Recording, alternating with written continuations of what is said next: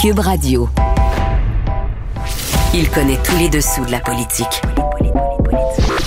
Chef du bureau d'enquête de l'Assemblée nationale. Antoine Robitaille. Là-haut sur la colline. Là-haut sur la colline. Cube Radio. Excellent jeudi à tous. Aujourd'hui à l'émission, on reçoit la chef du Parti libéral, Dominique Anglade, pour son livre autobiographique Ce Québec qui m'habite, où elle se présente à nous comme une femme décidée, déterminée, comme aurait dit Pauline Marois. Et je lui pose la question, si une femme avait géré la pandémie au Québec, qu'est-ce qui aurait été différent dans cette gestion? Mais d'abord, mais d'abord, faisons une incursion dans la politique de notre Dominion. Dominion nous traite bien et moi je traite bien les miens au petit prix, Au petit soin, parce que Dominion. Difficile dans cette période de pandémie pour les partis politiques euh, de rejoindre les électeurs, surtout les partis d'opposition. Les partis au pouvoir, eux, ils, ils ont des conférences de presse euh, presque quotidiennes, donc ils parlent aux électeurs constamment. Le Parti conservateur, lui, euh, à Ottawa, fait des téléforums. Et hier soir, par hasard, ils sont tombés sur moi. Et oui, ils m'ont appelé. Puis l'animateur de ce téléforum-là, c'est l'ancien député de Beauport-Limoilou, Aloupa Clark, et il est au bout du fil. Bonjour. Bonjour, M. Robitaille. Très content d'être avec vous euh, en ondes. là. Puis euh, je voudrais euh, dire bonjour à tous vos auditeurs et auditrices, surtout ceux de Beauport-Limoilou, bien entendu. Ben oui. comté que j'ai représenté pendant quatre ans. Puis oui, le téléforum qu'on a fait hier soir, c'est extraordinaire. Moi, c'était mon neuvième. hein. Donc, euh, je fais la modération. Je suis modérateur des téléforums pour le, le chef du Parti conservateur, M. Erin O'Toole, depuis le début là, euh, de sa chefferie il y a un an déjà. Ça passe vite. Donc, euh, c'est un outil formidable. Puis vous avez raison, M. Orbitaille, que c'est pas facile pour aucun parti de rentrer en contact avec les citoyens. Rappelez-vous, là, euh, que ce soit à l'automne ou même depuis le début, ou même cet hiver, pardon, on a gagné plusieurs motions à la Chambre des communes des conservateurs. Puis ça a à Ouais. peine été euh, publié là, euh, à travers les médias sur les- le génocide des Ouïghours, euh, sur un comité pour la relation États-Unis-Canada commerciale. Donc, c'est très difficile. Et euh, surtout dans un contexte de pandémie où tout le monde est en mode virtuel. Et puis là, ben, cette semaine, on le voit, là, ça explose la troisième vague. Donc, les téléforums, c'est un outil formidable pour aller directement dans les maisons des gens. Oui, oui, c'est ça. Donc, moi, j'ai répondu. Je vais expliquer aux auditeurs comment ça s'est passé. Puis là, j'ai entendu la voix de Richard Martel qui me disait qu'il y avait un téléforum et qu'on pourrait entendre euh, euh, Erin O'Toole en direct et qu'on pourrait même lui poser des questions. Bon, euh, moi, euh, facétieux comme je suis, je, suis resté en ligne euh, très longtemps parce que vous avez appelé vers 19h20, je pense, ça a sonné. Puis je suis resté en ligne jusqu'à 20h10 à peu près. Et j'ai pu poser des questions à, Erin O'Toole. Et, je, me demandais, est-ce que c'est vous qui décidez si oui ou non j'avais le droit de poser une question? Ben oui, mais c'est ça, c'est le travail de modérateur, c'est ça. Premièrement, on s'entend, c'est là, vous, vous avez répondu à 7h20 au téléphone. Il y a plusieurs vagues d'appels. OK? On a appelé là, presque 100 000 numéros de téléphone euh, à travers euh, toute la région de la capitale nationale. 600 Et 000? puis, euh, 100 000? presque 100 000, Ouais, presque 100 000 numéros de téléphone. Et euh, pour eux qui répondent pas tout de suite, il y, a, y y une deuxième ou troisième vague, pas faire de jeu de mots, là, mais en tout cas, Oui, oui. bref, on fait des rappels et ben, vous, vous avez peut-être répondu au deuxième appel, euh, en tout cas, bref, peu importe, mais tout ça pour dire que oui, ça va vite. C'est comme être à la radio en direct. Euh, donc, c'est sûr que moi, je me prépare quand même un certain document parce que euh, faut pas non plus qu'il y a des temps morts. Puis c'est comme la radio en direct, donc il faut quand même que ce soit intéressant. C'est de la politique, mais tu sais, il faut être enter- entertaining un peu.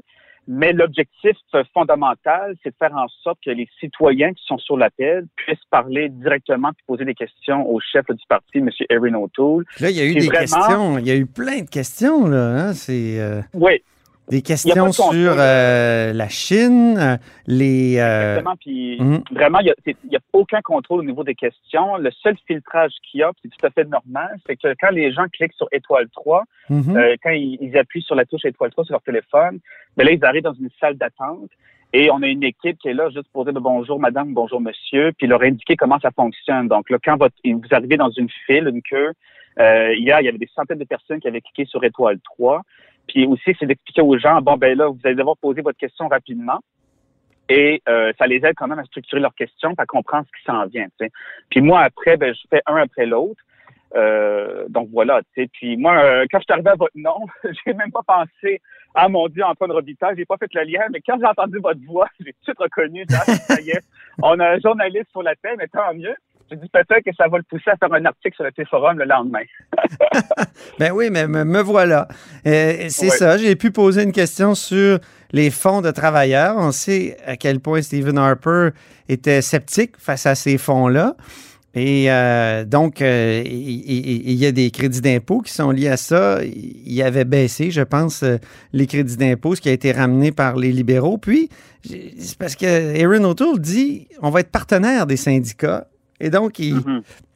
et M. O'Toole a dit qu'il ne toucherait pas au fonds de travailleurs, si j'ai bien compris Mhm. euh, la réponse. Mais j'ai trouvé Erin O'Toole assez éloquent quand même. En français, il était à l'aise. Hein? Oui, il était à l'aise, il est très bon. Puis euh, on est, ça doit être son neuvième ou presque dixième téléforum au Québec. Euh, quand on Comme une- la C'est comme un exercice pour lui, hein, vraiment. Ah oui, mais en même temps, euh, c'est pas un exercice, hein, parce que là, c'est quand même, comme je vous dis, c'est en direct. Hein, puis il y a Oui. des milliers de personnes sur l'appel. On a eu euh, plus de 12 000 personnes qui sont rest- qui sont qui se sont euh, connectées plus de deux minutes sur l'appel. Ouais, Donc euh, c'est énorme. Puis on avait des milliers de personnes en tout temps pendant l'heure qui écoutaient. ouais. Donc euh, puis Pourquoi à l'UPA? Pourquoi, ouais. Oui. pourquoi ce ben, choix du téléphone? Pourquoi ce choix du téléphone? Pourquoi pas, tant qu'à. Tu sais, les gens maintenant ont souvent des Zooms, des, des, euh, d'autres plateformes. C'est, c'est quand même mieux le, le téléphone ou. Qu'est-ce Ben qui est la force? Parce que, euh, c'est-à-dire qu'il y a quand même beaucoup, euh, c'est-à-dire comme si on prend par exemple les générations qui sont plus âgées, Ah oui. moins tendance à être sur les Facebook en direct ou sur les médias sociaux de tout acabit ou par exemple les Zooms. Cela étant dit, euh, le chef, M. Erin O'Toole, là, de- le chef du Parti conservateur du Canada, ben, il fait des Zooms constamment, là, tous les jours. Puis euh, que ce soit avec des groupes d'intervenants ou avec euh, euh, avec des élus de différentes provinces ou des groupes communautaires, euh, avec des chambres de commerce. Mais euh, donc ça, les Zooms, oubliez ça, il en fait tout le temps. Euh, Puis également des Facebook en direct, il en fait de temps en temps, un ou deux par semaine. Mais le téléforum, euh, puis là, hier, je dois le préciser, il appelait pas en tant que chef du parti, mais il appelait en tant que chef de l'opposition officielle pour répondre aux citoyens par rapport à comment lui entrevoit la société, la politique, les Ah enjeux oui? d'actualité, les, euh, les enjeux parlementaires. Donc, euh, il appelle, il appelle en tant que chef d'opposition pour entendre les préoccupations de la, de la population. OK. D'abord et Ah, avant tout. OK. C'était une. Euh, euh, C'était donc financé par le Parlement du Canada, au fond. Oui, absolument. C'est un, c'est un téléforum euh, du bureau du chef d'opposition officiel. Et puis, euh, il est là justement pour euh, écouter les préoccupations des citoyens. Ce n'était pas donc de- le Parti conservateur. OK? J'ai j'ai cru que c'était le Parti conservateur. OK. Non, non, c'est ça. C'était vraiment un appel euh, dans notre euh, travail parlementaire pour s'assurer que les enjeux, euh, que nos questions, que les, le travail en comité qu'on fait Hmm. correspond aussi aux ennuis, aux problématiques, puis aux préoccupations des citoyens. Et ça, ben, c'est tous les députés, tous les partis font ça. Ça fait partie du travail parlementaire. Tous les partis utilisent-ils cette plateforme de téléforum? Ah, je sais pas. Ça, OK. parce qu'il y a plusieurs entreprises qui font ça, là, certainement. Mais euh, d'après moi, oui, absolument. Je, je vois pas pourquoi les autres partis feraient pas ça. Puis s'ils le font pas, ben, en tout cas, c'est sûr que nous, voyez-vous, on a eu l'année dernière une course à la chefferie. Mhm. Et euh, cette course à la chefferie-là, ça s'est fait pendant une... en- Ben, en fait, ça a débuté avant la pandémie. Et euh, un mois après, la pandémie arrivait de manière brutale, faut le dire, le 13 mars, je me souviens bien, euh, 2020. Mais nous, en quelques jours, on s'est retourné sur un 25e, comme on dit. Oui. On est tombé en, on est tombé en mode campagne virtuelle extrême. Euh, quatre zooms par semaine, tous les soirs au Québec, etc., des téléforums. Donc, on a une certaine euh, expertise en la matière, mais c'est une expertise qui va pas durer trop longtemps. Mm. Euh, mais c'est sûr qu'on en prend avantage. On connaît la machine, on sait comment ça fonctionne. Mais je voudrais vraiment, Mais moi, ce que je constate, oui, allez-y. oui, ce que, ce que vous constatez, allez-y. Après ça, je Ben, poserai ma dernière question. C'est l'engouement de la population. Là, parce qu'hier, écoutez, on a eu plus de 12 000 personnes qui se sont Ouais. connectées, euh, des milliers qui sont restés tout le long. Je comprends Puis, euh, à Lupa Clark, mais en même temps, si vous étiez candidat de nouveau, vous, est-ce que vous annonceriez ça sur euh, des plateformes comme Zoom ou tout ça? Je suis sûr que vous préféreriez le faire en direct dans un restaurant ou dans une salle avec Ah, des, militants. Oui, euh, effectivement, par contre, euh, les téléforums lors de la campagne là, qui, qui va devenir, euh, bon, euh, dans un mois, deux mois, peut-être à l'automne. Euh, bon, je pense que tout le monde s'entend, là, euh, les bruits qu'on entend dans les coulisses, c'est plutôt à l'automne, mais euh, certainement que c'est des outils qui vont continuer dans le temps. Oui. Parce que, voyez-vous, moi, euh, euh, campagne à Beauport-Limoilou ou que serait que ce serait pour une campagne euh, pour tout le Québec, c'est sûr qu'on va faire des téléforums euh, auprès des citoyens. Ben oui. C'est- mieux que les robocalls. si vous me, Ah ouais, perm- c'est sûr. Et quand si vous même, me permettez le euh, clin d'œil. vous-même, M. Robitaille, là, vous avez quand même, euh, vous êtes quelqu'un d'éclairé, n'est-ce pas? là? Vous êtes euh, intelligent, puis vous êtes très connaissant de l'actualité, puis vous avez néanmoins, euh, vous vous êtes porté au jeu, puis vous avez continué, là, Oui. vous avez euh, intégré le, le, téléforum. Donc, n'est-ce pas que c'est accrocheur? Ah non, c'est intéressant, effectivement. C'est Ben- intéressant. Puis, peut-être le modérateur aussi faisait une bonne job. Il était très enthousiaste. Merci beaucoup à Lupa Clark, Il n'y a pas de problème. Merci Ec- à vous. Bonjour à tous. ex-député de, de Beauport-Limoilou pendant quatre ans et, euh, entre autres, euh, animateur de ces téléforums de l'opposition officielle, je dois préciser, pas du Parti conservateur.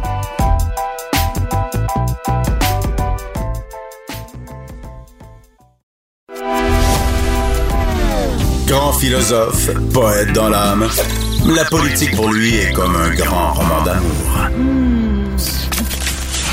Vous écoutez Antoine Robitaille, là-haut sur la colline.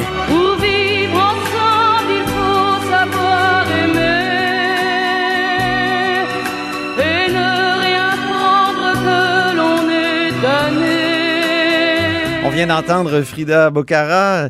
Il, pour vivre ensemble, il faut savoir s'aimer. Une chanson dont ma prochaine invitée parle dans son autobiographie. Je pense qu'on peut appeler ça comme ça. C'est Dominique Anglade, chef du Parti libéral. Bonjour. Bonjour, puis merci d'avoir commencé avec, euh, avec cette chanson-là. ben oui, belle chanson, euh, une chanteuse, moi, qui, qui me rappelle euh, mon enfance. Mais expliquez-nous pourquoi vous parlez de cette chanson-là dans votre livre.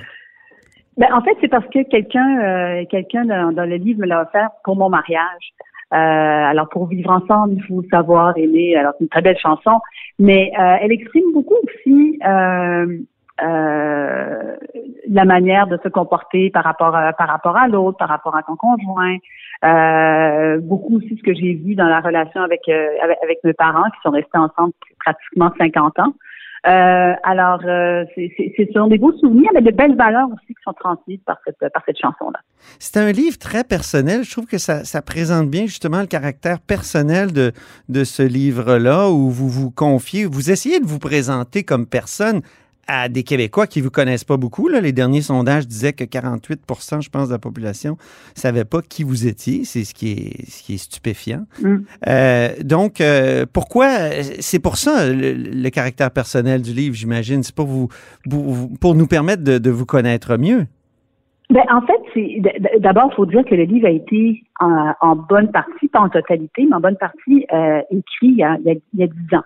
Donc, j'avais, euh, au lendemain du décès de mes parents, euh, j'avais ce besoin de prendre de prendre la plume, puis euh, j'avais tellement peur d'oublier euh, un peu d'oublier ce qu'il m'avait transmis. C'était probablement une, ré- une- une réaction assez émotive, mais d'oublier ce qu'il m'avait transmis, d'oublier ce qu'il m'avait euh, ce que ce que ce qu'il m'avait donné. Euh, puis aussi, j'avais peur d'oublier de comment je me sentais à ce moment-là. Alors j'ai décidé de tout mettre sur papier. J'ai écrit, écrit pendant peut-être six mois. Euh, et euh, et j'ai mis le, et j'ai mis le tout de côté. Mais dans l'exercice, je me suis rendu compte à quel point tout ce que j'avais écrit me permettait de comprendre qui j'étais aussi et, et- et pourquoi j'étais comme j'étais. Et euh, en, en faisant la course à la chefferie euh, pour le Parti libéral, euh, je m'étais dit, il me semble que ça, ça- ça explique beaucoup la raison pour laquelle je me retrouve là, ce qui m'anime, ce qui m'habite, pourquoi je fais de la politique, euh, qu'est-ce que j'ai envie d'amener. Euh, puis je me dis peut-être que c'est un exercice qui mérite d'être partagé. Mais bon, c'est un exercice Mhm. personnel euh, assez intense. Oui, c'est ça. Ben, C'est un livre euh, à bien des égards touchant. Vous consacrez plusieurs pages, passages, même chapitres à la disparition soudaine de vos parents dans le tremblement de terre en 2010 en Haïti. C'est vraiment une terrible épreuve, on, le comprend, puis euh, c'est touchant. Et, on a l'impression que cette expérience-là est fondatrice chez vous. Ça, ça a comme changé quelque chose Vous étiez déjà Oui. euh, une femme qui voulait être engagée avant, tout ça, mais ça a comme, on dirait que ça a accéléré les choses. Est-ce que c'est, est-ce que j'ai bien compris? Ben, c'est sûr que c'est euh, euh, un événement qui a été euh, une telle tragédie. Là, je parle de manière personnelle, mais de manière aussi internationale. Ben oui. Mais mais c'est sûr que ça a amené chez moi une, une, une réflexion plus profonde, une, une, une envie de, de, de donner, est-ce qu'on peut donner un sens? Il faut donner un sens, j'imagine, de donner un sens à tout ça. Euh, et ça m'a permis de faire une réflexion probablement que je n'aurais pas faite si mes parents étaient encore en vie aujourd'hui. J'aurais pas Mhm. fait toute cette réflexion-là. J'aurais pas, j'aurais pas réfléchi à, à- à des moments marquants de ma vie qui ont fait en sorte que ça, a- ça a été déterminant, ce qu'ils m'ont, ce qu'ils m'ont donné. Et, et dans, jusqu'à un certain point, cette manière brusque de, de mourir euh, euh, a peut-être été effectivement un élément euh, fondateur ou même a donné des aides d'une certaine façon euh, pour que je puisse, euh, pour que je puisse mieux comprendre, puis, puis me lancer plus activement en politique. C'est ça, parce que vous vous présentez vraiment comme une femme qui garde la tête froide quand même face aux événements tragiques, Mm. difficiles. Euh, c'est comme ça que vous vous présentez, euh, en fait. Et, euh, mais en refermant votre livre, je me suis demandé si le titre n'était pas trompeur. Est-ce que c'est vraiment le Québec? Parce que le titre, c'est Ce Québec qui m'habite, mais on a Mhm. l'impression, en refermant le livre, que c'est Dominique Anglade qui habite le Québec. Donc, on vous découvre, vous, plutôt que le Québec que vous souhaitez. Est-ce que ça appelle pas un autre livre où là, vous, avez, vous allez présenter, au-delà là, des, des, des, des lignes de communication qu'on trouve à la fin, là, Québec inclusif, euh, Mhm. est-ce que ça prendrait pas une- une- un autre livre où vous allez présenter vraiment le Québec qui vous habite et ce que vous souhaitez? Ah, ben, pour moi, c'est deux choses distinctes. Parce que je pense que dans, dans ce Québec qui m'habite, euh, euh, il m'habite constamment, en fait. Il, est- il, il m'habite constamment. Je, je, je suis née ici, j'ai grandi ici. Je, le- il est constamment là. Euh, est-ce que ça, est-ce que maintenant il y a autre chose qui peut être écrite Ben, il y a plein de choses qui peuvent être écrites. Euh, d'un point de vue personnel, comme d'un point de vue, euh, comme d'un point de vue des idées. Euh, mais ça, c'est un autre exercice. Puis, je me suis vraiment astreinte à, à, à me concentrer sur un, un- un- sur un aspect personnel parce que je trouve qu'en politique, souvent, on fait une distanciation. On dit, ben, tu as des idées politiques, puis c'est totalement euh, dissocié de, de, de ce qu'est euh, euh, de ce qu'est la personne. Or, les Ouais. valeurs profondes qui t'habitent définissent le politicien que tu es. C'est sûr que ça définit le politicien que tu es. Alors, c'est volontairement, j'ai voulu le garder très euh, euh, très personnel, mais peut-être effectivement qu'il y aura. De toute façon, une campagne électorale fait en sorte qu'on va on va amener des idées, on va présenter euh, euh, la vision des choses. euh, il y aura sûrement des pamphlets qui vont être écrits, etc. Donc, ça, oui. Un autre livre, ben là, en, en temps. Mhm. Et, mais tout au long du livre, euh, vous insistez sur votre existence de femme, votre expérience, en- vos expériences en tant que femme. Il y a des expériences vraiment euh, douloureuses. À un moment donné, vous prenez position, là, vous prenez en fait la décision de, de condamner un collègue qui a sans doute commis un viol. C'est- terrible. Et ce qui est terrible, c'est que vo- vous, vous concluez que votre père vous aurait peut-être dit non, laisse, passe l'éponge. C'est terrible. En fait, en Est-ce que j'ai bien compris? Ouais. Euh, ben, en fait, ce que, ce que, ce que, ce que je conclus plutôt, c'est de dire, euh, dans des situations comme celle-là, puis on n'est pas, on n'est pas en 2020, là, on n'est pas en 2021, on n'est pas dans le MeToo du tout. Là, on Ouais, est c'est en 98. quand, ouais. quand ça se produit. Euh, les réactions sont totalement différentes et je me rends compte qu'il y a- un espace de génération. Mon père, ce qu'il me dit, c'est es-tu sûr? Est-ce que, est-ce que, t'es sûr, sûr? Tout le monde me demandait, Dominique, es-tu sûr? Je suis sûr de quoi? Euh, moi, j'entends ce qu'elle me dit, la fille, j'entends ce que le gars me dit. euh, je, je prends la meilleure décision au, au meilleur de mes connaissances à ce moment-là. Euh, mais c'est de montrer que tout n'est pas coupé au couteau, surtout pas à l'époque, surtout pas euh, il y, a, il y a- il y a plus de 20 ans. Euh, C'était pas aussi clair que ça. Et je dis, si j'avais pas été une femme, je suis pas sûre que j'aurais pris cette décision-là. Je ne sais pas. Ben, mais c'est ça. j'ai l'impression que si j'avais pas été une femme, je pense pas que je, je pense que je, peut-être pris une autre décision. Je pense d'où ma prochaine question. J'entends autour de vous, dans votre parti, de la part de Marie Montpetit, Isabelle Mélenchon, par exemple, que le gouvernement en place est un club masculin, que les femmes ministres sont plus durement jugées que les hommes. Et je me suis euh, demandé, pendant la pandémie, est-ce qu'une femme à la tête du gouvernement aurait pris des décisions différentes? Ben, deux choses. Euh, la première, c'est pas autour de notre parti que vous entendez ça, parce que vous lisez certainement euh, les chroniqueurs également. On a qu'à lire euh, Tom Mulcair qui a écrit là-dessus euh, pas plus tard qu'avant l'air.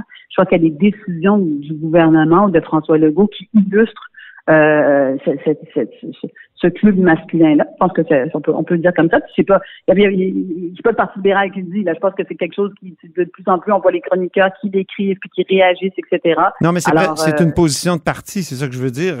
Vous, vous le dites pas beaucoup. On dirait que vous vous, vous laissez faire Non, euh, le boulot par Marie Montpetit et Isabelle Mélenchon, Non, notamment? Non, je, la- Isabelle, euh, Isabelle Melançon est porte-parole en matière de, de conditions féminines. C'est normal qu'elle se pose ce genre de ce genre de questions-là. Mais mon point là-dedans, c'est euh, ce, ce n'est pas euh, propre au parti. euh, C'est pas vrai que c'est le, parti libéral qui décrète ça. Ce sont les actions du gouvernement qui Mhm. sont qui, qui, qui sont notamment illustrées par des personnes qui sont pas des libéraux de nature, mais qui ont des commentaires à faire là-dessus.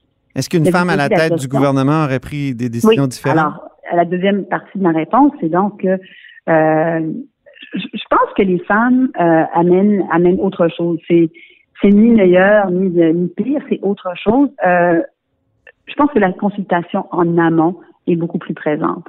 Euh, faire en sorte que les équipes euh, autour de soi soient plus multidisciplinaires. Donc que les décisions, on, on, on évite moins d'angles morts. Peut-être que la décision de trancher vient un peu plus tard par ailleurs. Euh, mais je pense que la, la- la manière de prendre les décisions est, est différente. Ça, je l'ai constaté à plusieurs reprises. Puis il faut un équilibre. C'est-à-dire qu'il faut pas, il faut pas dire ça prend, ça prend juste des femmes, ça prend juste des hommes. C'est pas ça. Il faut l'équilibre. Mais je pense que jusqu'à un certain point, les femmes gèrent différemment que les hommes. Et d'ailleurs, il y a eu des articles internationaux qui parlaient des, euh, des femmes chefs d'État qui euh, géraient la pandémie. Ils prenaient l'exemple évidemment de euh, de Jacinda Ardern ou et de Angela Merkel, euh, pour ne prendre que ces deux exemples-là, mais ils prenaient des exemples, ils disaient que personnes-là gèrent différemment. Mhm. Donc oui, la, la réponse est oui, une femme aurait Oui. pris des décisions. Lesquelles, Oui, par exemple? oui. Quelles différentes? Quelles, euh, Ben, je pense que je pense que ça aurait été euh, de, de- comme je disais tout à l'heure, de consulter davantage en amont des experts. Par exemple, Joanne, hein, experte sur questions de pandémie. Pourquoi elle n'est pas impliquée dès le départ? Pourquoi elle fait pas partie de la cellule de crise? Je me suis toujours posé cette question-là. Je suis toujours posé cette question-là. On a quelqu'un qui a vécu des crises de pandémie internationale. Pourquoi est-ce qu'elle fait pas partie de- de- des personnes que l'on amène en amont pour, euh, pour être consultée puis faire partie de... euh, euh, je, je pense à des experts qui se prononcent constamment euh, au niveau de la santé publique. Moi, il me semble que je les aurais amenés euh, en amont pour prendre ces, décisions-là. Ça, je pense que ça aurait fait une différence dans la manière d'approcher euh, d'approcher la crise. Mhm. Êtes-vous une TDAH?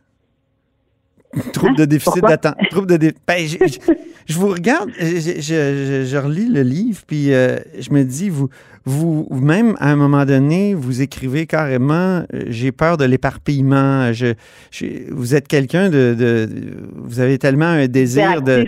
Oui, oui, puis vos, vos deux voies ferrées, là, vos deux rails là, vous- que vous essayez Ouais. de.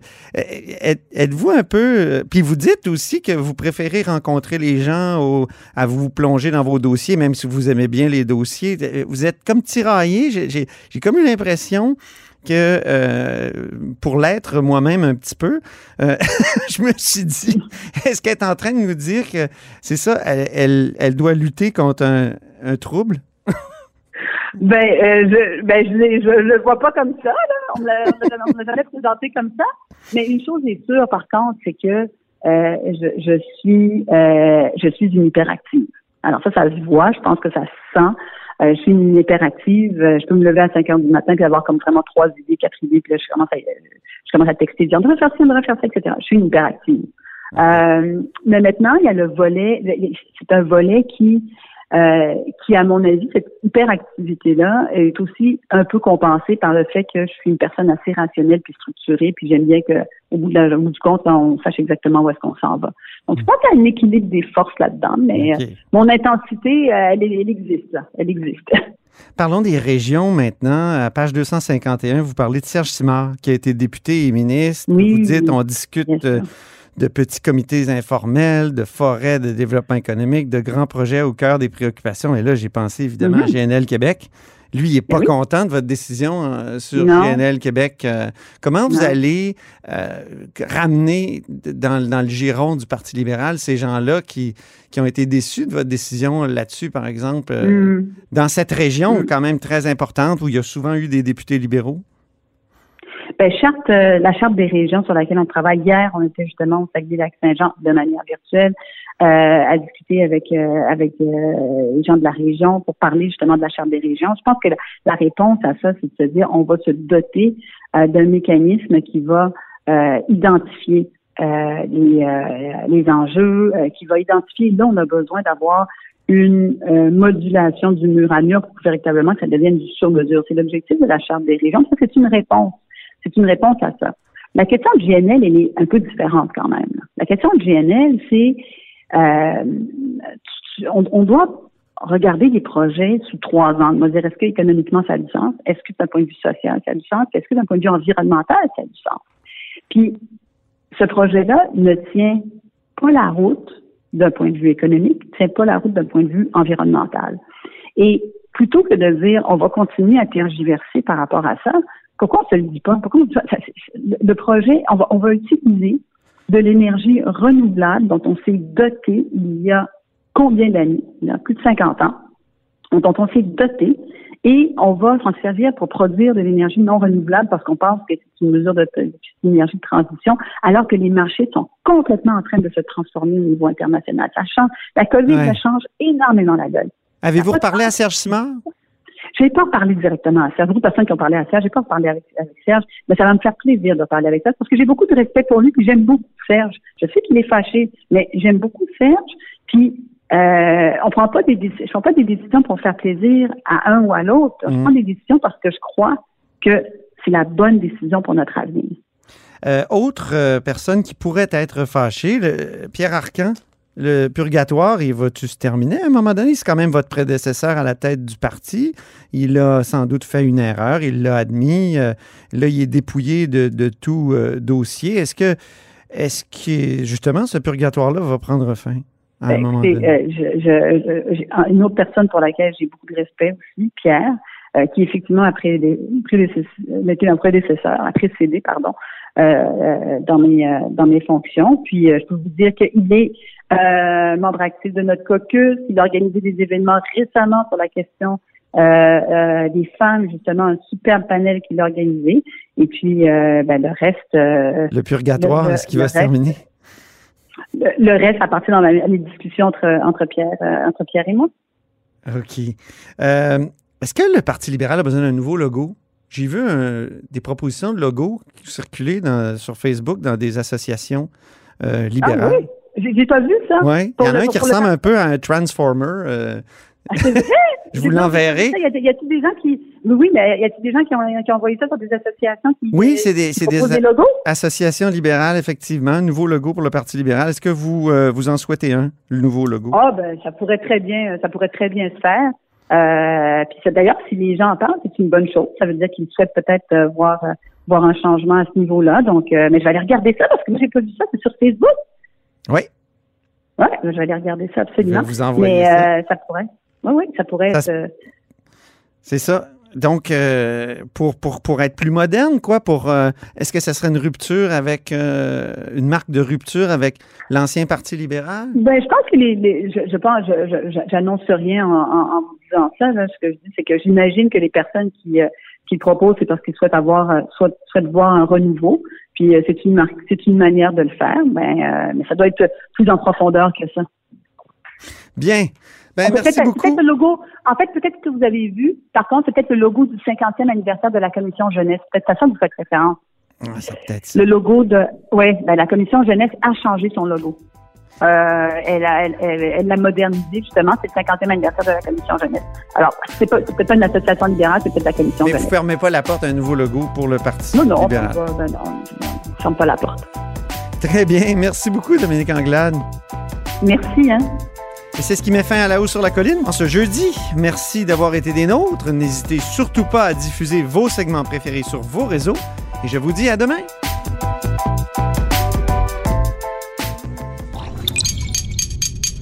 Cube Radio.